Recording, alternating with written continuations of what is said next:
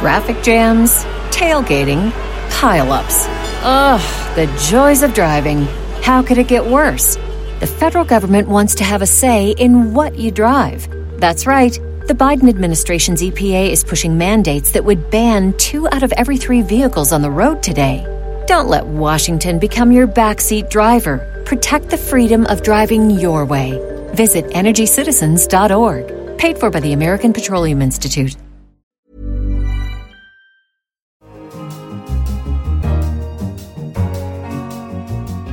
Hello, I'm Helen Joyce, the finance editor of The Economist. Welcome to Money Talks. Coming up on the programme, are advertising agency giants doomed? They definitely need to change what they are. And I think that's actually the long term future for the advertising giants is they'll be very different companies in a decade. And the economics of vibranium in Marvel's Black Panther movie. What's interesting about Wakanda is that it's not only the mining of the resource that it dominates, it's every application of the resource as well. First, the Americans claim that the Chinese are stealing America's intellectual property. Mr. Trump seems to have presented the Chinese with a choice. Either they negotiate a deal, or he hits them with tariffs. Any deal would involve correcting what he sees as a big problem the trade balance between America and China. A lot more flows from China to America than the other way around. But we have a trade deficit, depending on the way you calculate, of $504 billion. Now, some people would say it's really $375 billion.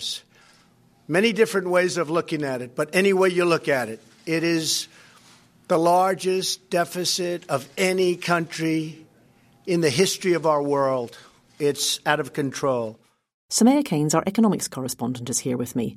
Soumaya, what do we know about what Mr. Trump is planning? Last week, Mr. Trump announced these three punitive measures that he plans to hit China with. So the first is actually fairly sensible, dull. He's essentially taking China to the World Trade Organization and accusing them of breaking the rules. So on March 23rd, an official dispute was launched, and they are accusing China of breaking the rules on intellectual property licensing. The other two attacks could arrive a bit sooner and are a bit punchier. First of all, he is threatening investment restrictions. It's not clear what form they might take. Uh, Steven Mnuchin, the Treasury Secretary, has, I think, 60 days to come up with some kind of plan. And then the final one, which has been getting the most attention, is, of course, the threat of tariffs. So Mr. Lighthizer has taken inspiration for this list of tariffs from China's Made in 2025 strategy, which is its industrial policy to make China a world leader in certain strategic sectors by that date. Does all of this add up to some sort of coherent strategy? It's difficult to tell. So, Robert Lighthizer is the United States Trade Representative. He's really this project's mastermind, and he's been keeping his cards fairly close to his chest.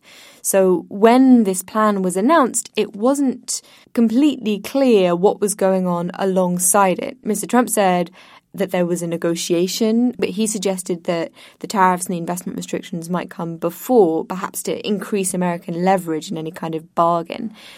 But now it looks like maybe some agreement will be reached before these punitive tariffs have to go in place. Then I think the, the answer to whether this adds up to a coherent strategy depends on what you think the objectives of the Trump administration are. Let's suppose that the objective is to get a wholesale change in China's economic practices. That looks like it might be quite difficult to achieve, and you know the Americans couldn't be blamed if they didn't achieve that in some kind of bargain. Supposing that they just want China to change its ways in terms of technology licensing, then perhaps they could get something. Um, apparently, one of the demands they're making is for the Chinese to lower their subsidies for state owned enterprises. They also want lower tariffs on Chinese cars, a more open financial sector. The biggest problem, I think, comes with this objective of a lower bilateral trade deficit.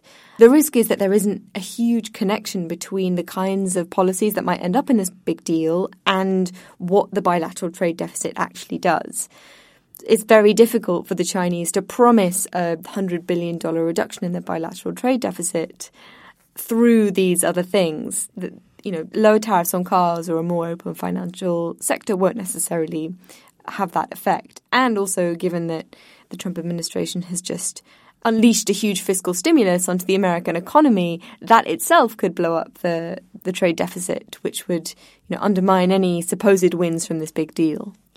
So, what are the big risks of all of this? There are two risks. The first is that this all goes sour, the deal falls apart, and essentially the Chinese respond with retaliatory tariffs, perhaps anti dumping duties on soybeans. And then the Americans themselves hit back with tariffs, and you could get a descent into a tit for tat trade war.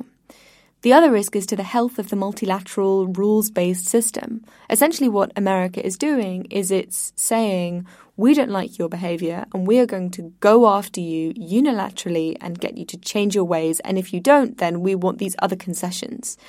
That's not supposed to be how the global trading order works. You're supposed to have multilaterally negotiated rules that are then enforced according to processes that everyone has agreed on. America is essentially taking the system in its hands, and, and the question is whether it can survive that kind of assault. Soumaya Keynes, thank you. Thank you. Next, what impact is the rise of digital advertising having on the more traditional ad agencies?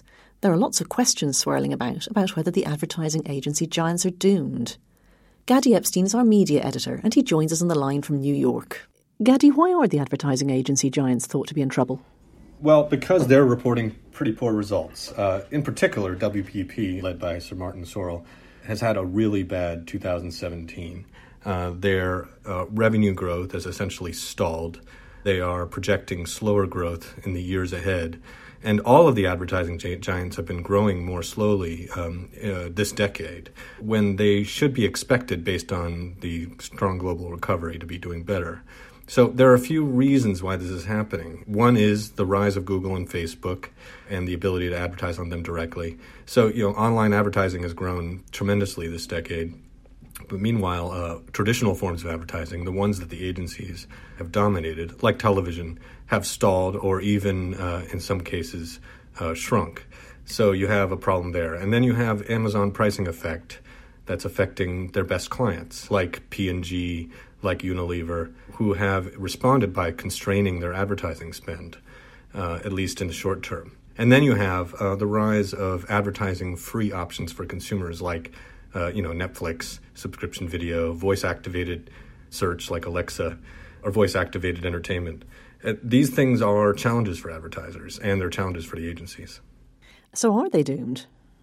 Well, I think there is a silver lining to most of these things I just talked about. For instance, on Google and Facebook, a decent chunk of that advertising actually still flows through the agencies who have all uh, worked hard to establish relationships with Google and Facebook. So they still book uh, a fair amount of money uh, in Google and Facebook advertising. A lot of advertising on Google and Facebook is kind of long tail companies that probably wouldn't go through agencies. So there's perhaps not as much disintermediation going on there as people suspect.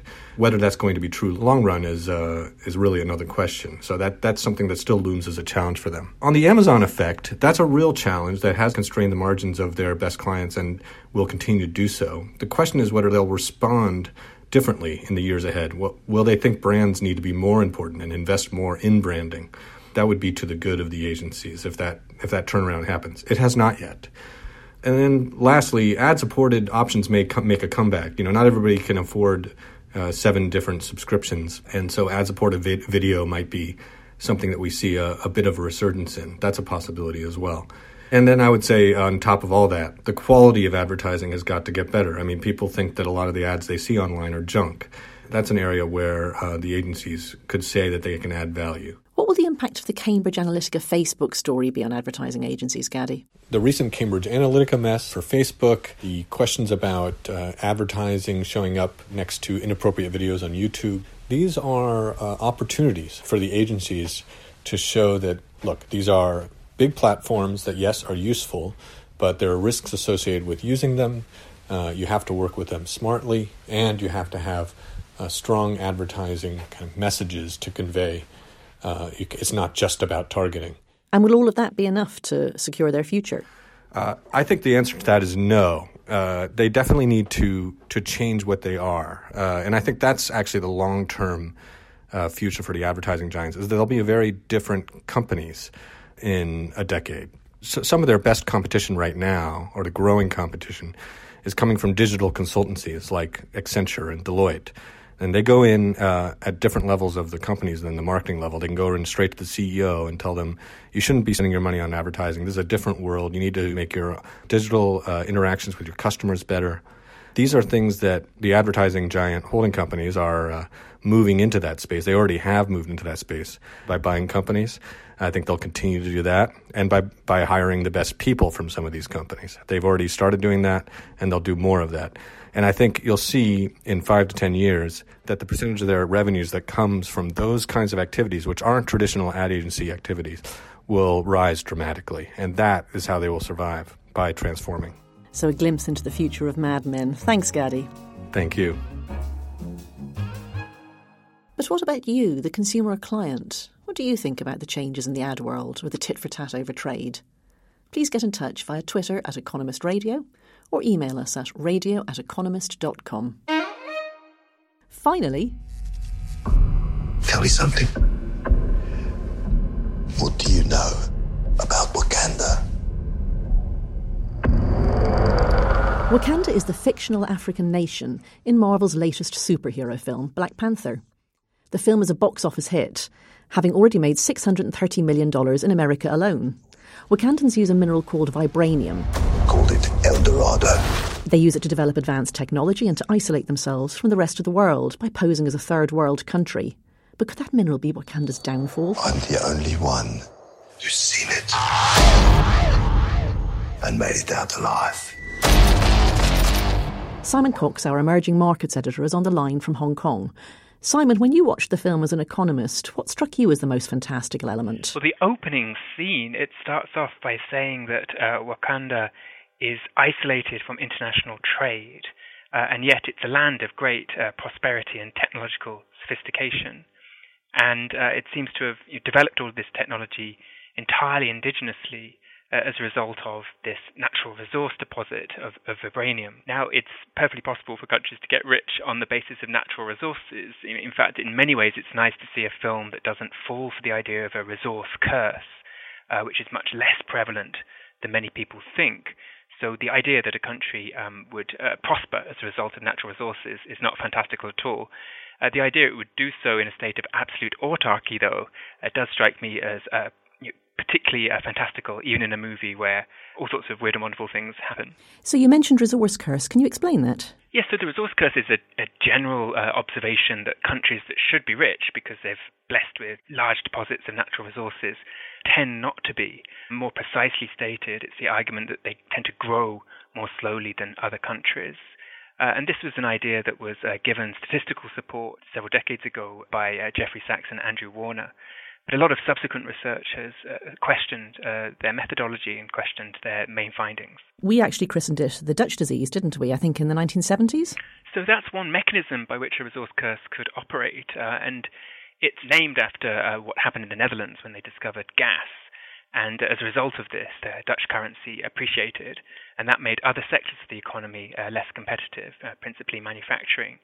But whether the Netherlands as a whole was worse off is, is a much harder argument to make. Uh, in many ways, uh, you want the currency to strengthen because it directs resources inwards towards this fantastical resource that you want to develop.